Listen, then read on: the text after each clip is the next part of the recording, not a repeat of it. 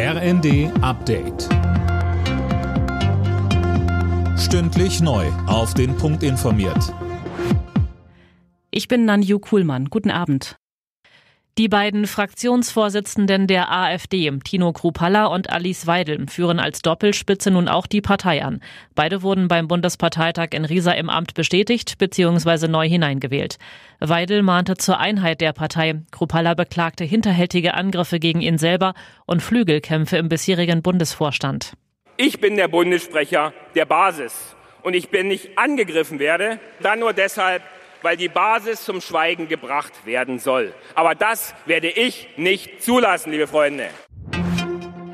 Angesichts der hohen Temperaturen ist in vielen Teilen Deutschlands die Waldbrandgefahr sehr hoch und in einigen Regionen ist die Feuerwehr bereits im Dauereinsatz. Im brandenburgischen Treuenbrietzen standen zwischenzeitlich 60 Hektar Wald in Flammen.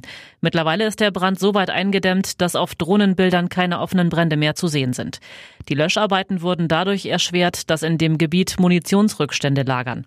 Auch im Harz wurden mehrere Waldbrände gemeldet.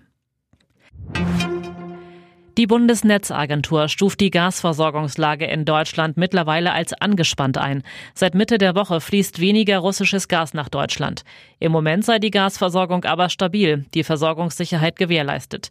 Der Chef der Bundesnetzagentur Klaus Müller sagte im ZDF. Fakt ist, Deutschland ist zurzeit noch abhängig. Die Bundesregierung, Minister Habeck, tut alles dafür, dass wir unabhängiger von fossilen, vom russischen Gas werden. Aber um sich von dieser Abhängigkeit zu reduzieren, brauchen wir Zeit. Und die Zeit wird wahrscheinlich länger sein als der nächste Winter. Und darum sage ich, ja, wir sind angespannt und in einer angespannten Situation. In Kassel ist heute die Documenta eröffnet worden, eine der wichtigsten Ausstellungen für zeitgenössische Kunst weltweit. Mit dabei war auch Bundespräsident Steinmeier. Bis zum 25. September werden bis zu eine Million Besucher und Besucherinnen erwartet.